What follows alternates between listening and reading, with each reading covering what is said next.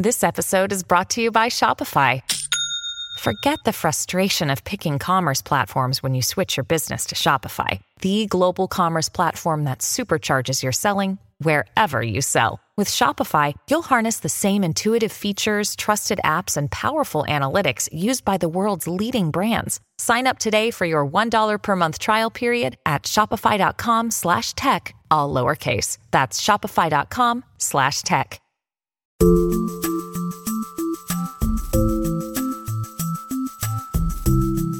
Welcome to Inside the Vatican. I'm your host, Colleen Dulle. The Synod is bringing together voices from around the world with an enormous diversity of experiences. So it's difficult to articulate a single narrative of what's being said or heard in the Synod Hall. Father Clarence Devadass, a priest of the Archdiocese of Kuala Lumpur, Malaysia, has some experience with that. He's a full voting member of the Synod. He helped to draft the Asian Continental Document, which brings together the stories of the world's largest and most populous continent, and now he'll be helping draft the final document of this session of the Synod on Synodality. In this episode, Jerry and I interview him about what the Asian delegation is bringing to this Roman phase of the Synod, and what it's like to try to bring together such diverse experiences. Father Clarence also hosts a podcast called Catholics at Home, and in the second half of the show, we talk about the Synod's focus on helping young people become digital missionaries. So stick around for that conversation, but first, a quick update on what's happening at the Synod right now. This morning, October 23rd, the Synod began its last section, discussing and drafting its final documents. There are two bodies working on that drafting. There's a team of theologians who are doing the writing, and then there's a team of synod members elected by the synod body with some additional papal appointees, and they're overseeing the writer's work. We'll have more on that in our Thursday episode. And now, a quick word from our sponsors. This timing couldn't be more perfect. We're here in Rome covering the Synod on Synodality, which will have huge implications for the Church around the world.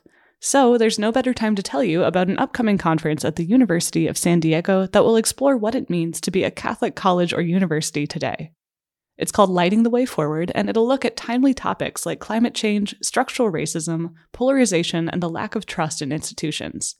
They're asking really honest questions that affect everyone, just like the Synod is doing. The conference will take place from January 11th through 13th, 2024. The speaker lineup includes Cardinal Robert McElroy, a frequent writer in America, Vincentian Father Dennis Holtschneider, who is the president of the Association of Catholic Colleges and Universities, and our friend and colleague Gloria Purvis, host of the Gloria Purvis podcast. For the complete lineup and to register for the Lighting the Way conference, visit their website at san diego.edu slash lighting. That's san diego.edu slash L-I-G-H-T-I-N-G. Now on to our conversation with Father Clarence Devadass.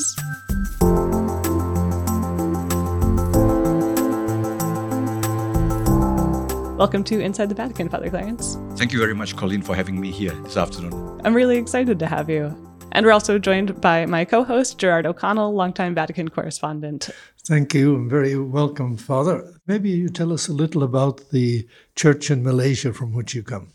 Church in Malaysia is, is a very small church. Christians are about 10% of the population, and half of it would be Catholics. The early traces of Christianity would be the Portuguese missions that came to Malaysia in the 1500s we are kind of a you know a, a, growing church i would think in a sense that it's quite diverse. We live in a in a country that is multicultural multi-religious and, and so uh, a lot of times our, our churches are concentrated in, in major cities and in some parts also in the interior. If you know the geography of malaysia malaysia has got two parts. One is the peninsula and one is in the island of borneo. So the demographics are quite different in each part of malaysia. And can you describe what your role in the synodal process so far has been, like starting in 2021? When Pope Francis announced the synodal process uh, in the Federation of Asian Bishops' Conferences, we had been preparing for what we call the FABC 50, which was the 50th anniversary of the beginning of the conferences of bishops in Asia. So we had two things running at the same time. So I was in the organizing team. And when we planned it. So we thought, how could we dovetail both events together? So beginning with the FABC 50 and then moving on to the Asian Continental Synod. So in that sense, it was quite a good process and, and my involvement in it, because I was in the organizing team, also started preparing for the Synod. In order for us to prepare for the Asian Continental Synod, we had to go through all the reports and come up with the final document for the Synod. And that was the synthesis that we did uh, from all the different reports, bringing it down to, we were only given 20 pages. Uh, so we had to come up with a report in preparation and to help the Synod come up with the instrumentum laboris. And now you're doing something similar in this Synod, right?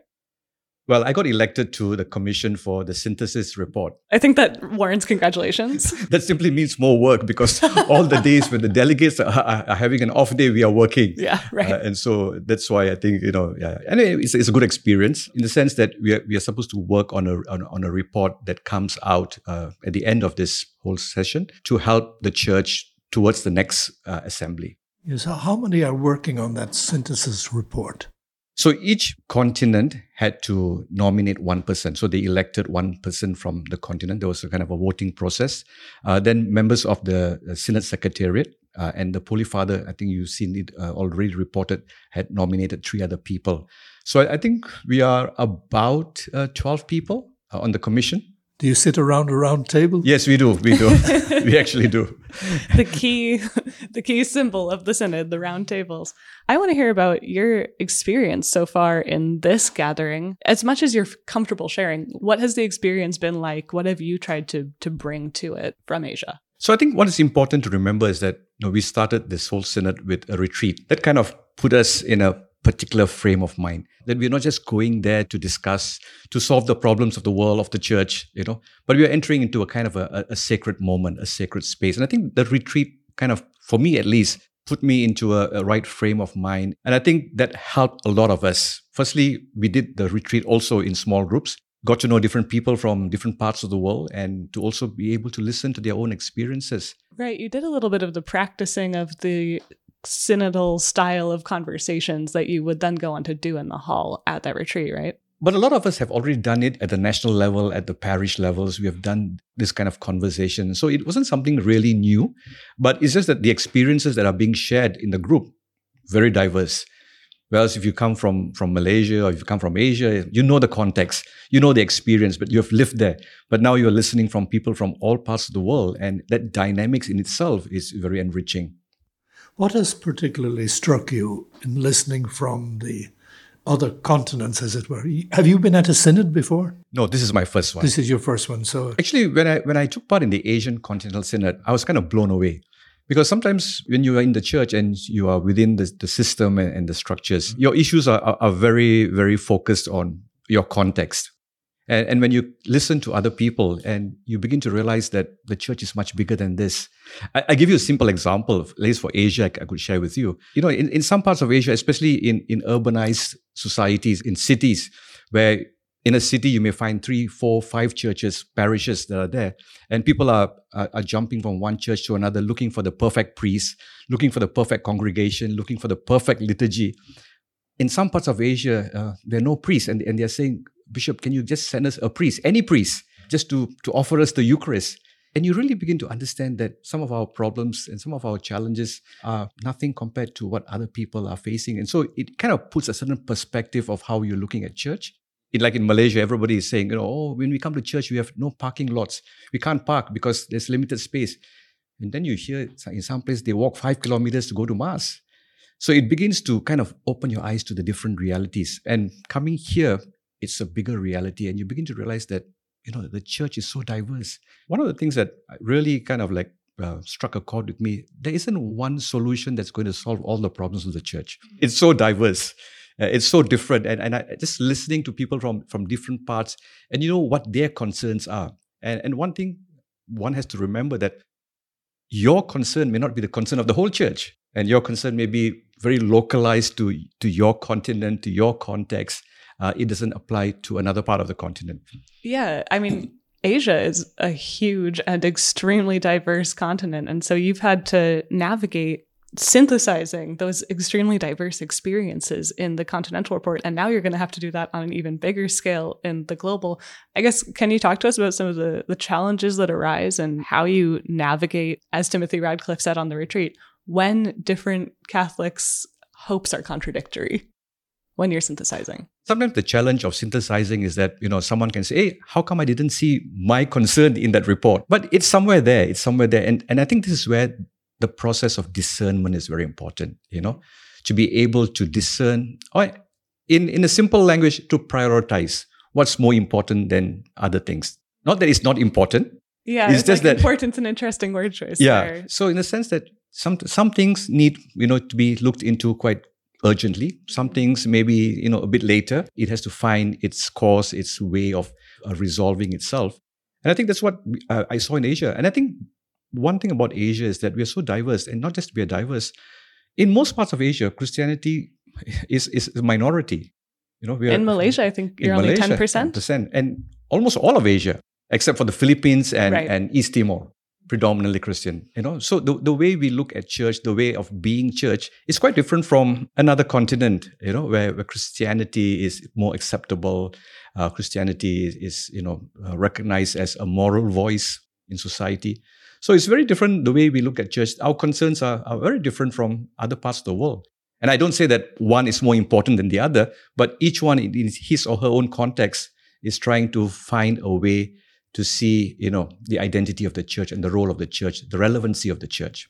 So, what is the message you would say that is coming from Asia to the Universal Church at the Synod? Two things. If I, am just listening, and this is something that I, have been reflecting on two things that Asia brings. You know, I think I think one is uh, the, the diversity of cultures, and secondly, I think what we bring is we come from a place where we are a minority. You know, a, a lot of times people are struggling to keep the faith alive. And it's becoming more and more challenging because one of the things you see across Asia, and we saw it in the Asian continent, is that the public space of expression of faith is shrinking. You have been in Asia and you know the context of Asia also. It's becoming more and more difficult to express your faith publicly you know so in one part of the continent where you may say you want to beat your chest and say yes jesus is lord in many parts of asia you can't do that on a street the other thing that i wanted to say is that you know for the churches in asia dialogue is very important because when you are a minority you need to learn how to to live with each other and and sometimes that's the struggle the struggle is is that's why i, I was sharing in in one of my groups i said i said for us in asia dialogue is not a novelty uh, it's a matter of survival it's a matter of whether you, you live or you die in the sense that you have to learn how to coexist with others.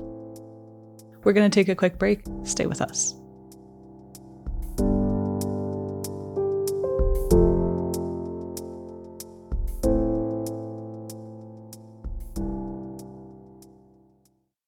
Hey, it's Ryan Reynolds, and I'm here with Keith, co star of my upcoming film, If, only in theaters, May 17th. Do you want to tell people the big news? All right, I'll do it. Sign up now and you'll get unlimited for $15 a month in six months of Paramount Plus Essential Plan on us. Mintmobile.com slash switch. Upfront payment of $45 equivalent to $15 per month. Unlimited over 40 gigabytes per month. Face lower speeds. Videos at 480p. Active Mint customers by 531.24 get six months of Paramount Plus Essential Plan. Auto renews after six months. Offer ends May 31st, 2024. Separate Paramount Plus registration required. Terms and conditions apply if rated PG.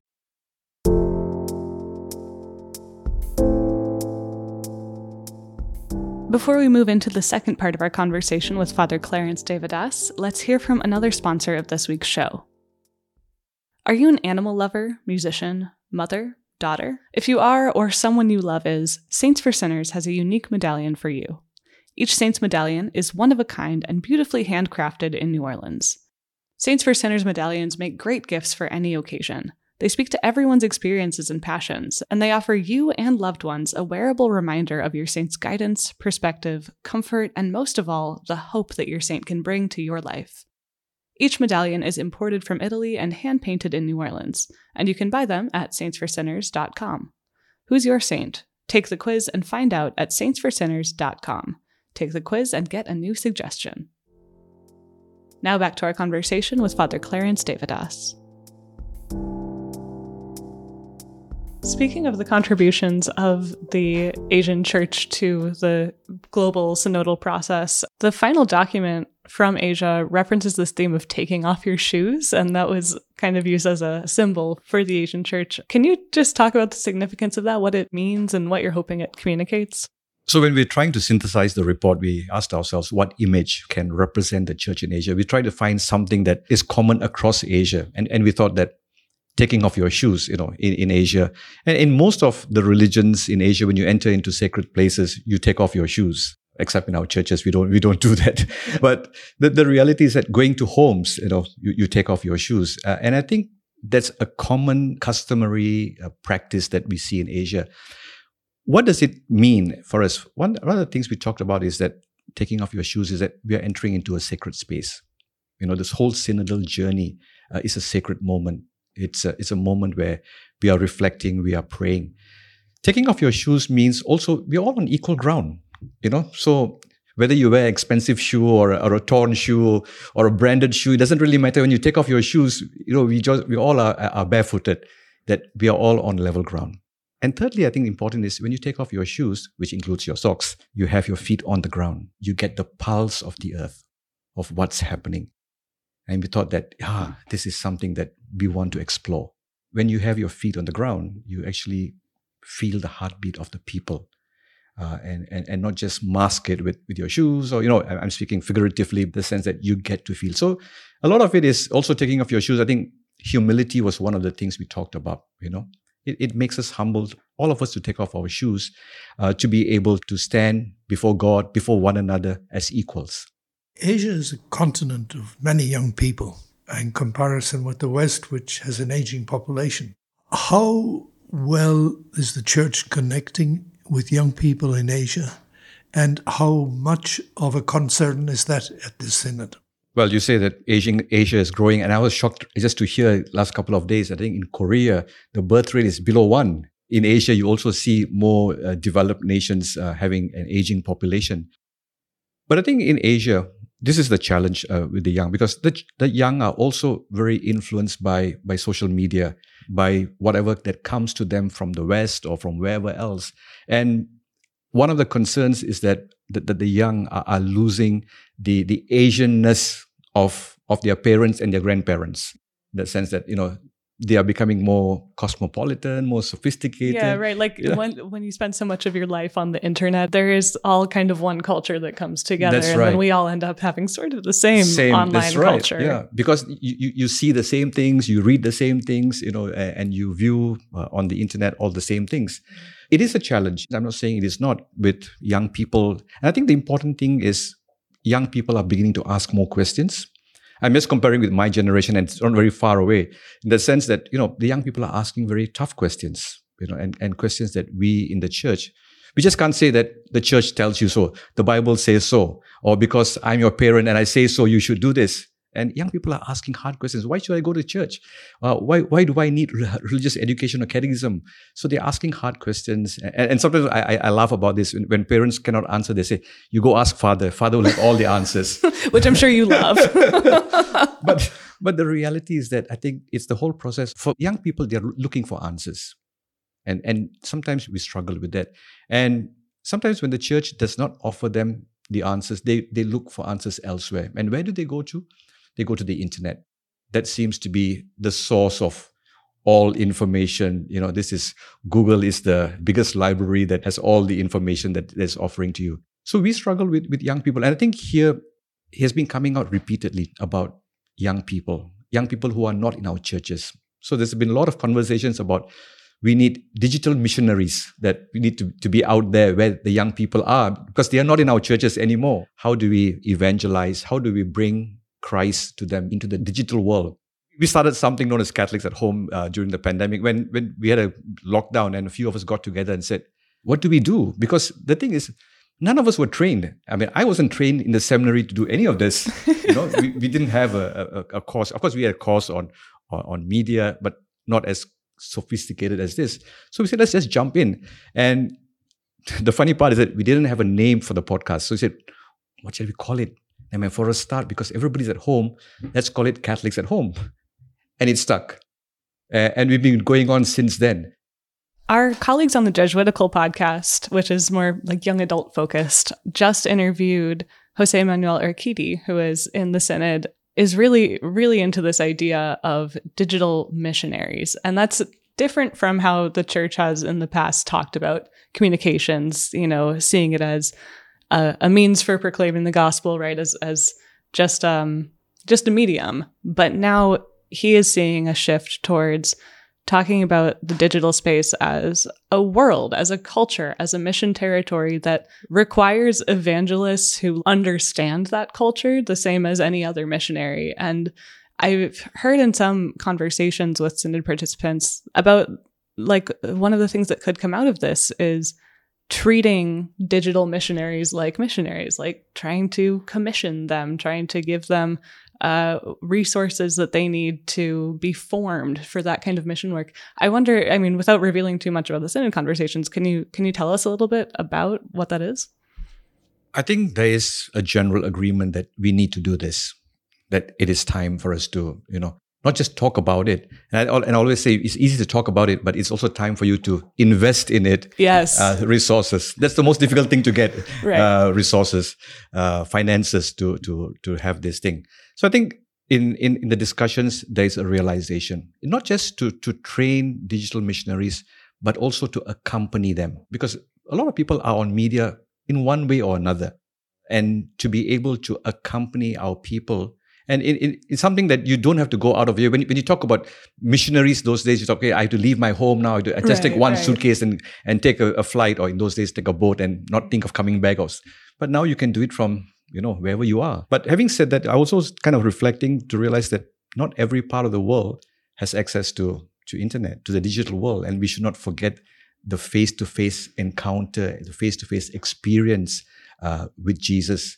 And I think that's equally important. And sometimes, you know, in, in my own church, I tell people, if someone is sick in the hospital, don't send them an emoji of a flower. Like go, Go, that's give right. them a flower. So sometimes this is the thing when we get into this technology, we forget the human reality.